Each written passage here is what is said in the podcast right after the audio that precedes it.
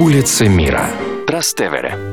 Римский район Трастевере расположен на западном берегу реки Тибр.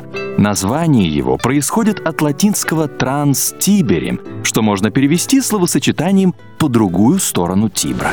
Местность эта была заселена еще до нашей эры.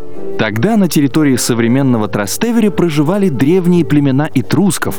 С восточным берегом их соединял лишь невзрачный деревянный мост Субличо.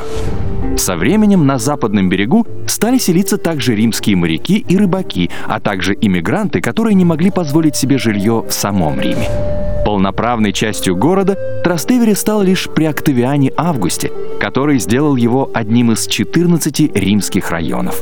Постепенно на западном берегу Тибра стали селиться не только бедняки и рыбаки, но и уважаемые и богатые римляне. Отстраивать себе виллы и роскошные особняки в Трастевере стало очень модно в среде итальянской элиты. Кстати, за Тибром недвижимостью владел в свое время и сам Гай Юлий Цезарь.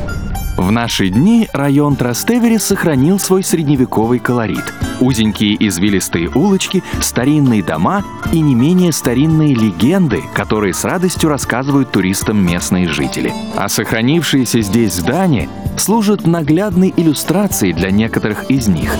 Например, для истории о великом итальянском художнике Рафаэле Санти и дочери пекари, получившей прозвище Форнарина. По легенде, Рафаэлю поручили расписать фресками виллу Форнезина сиенского банкира Агастина Киджи.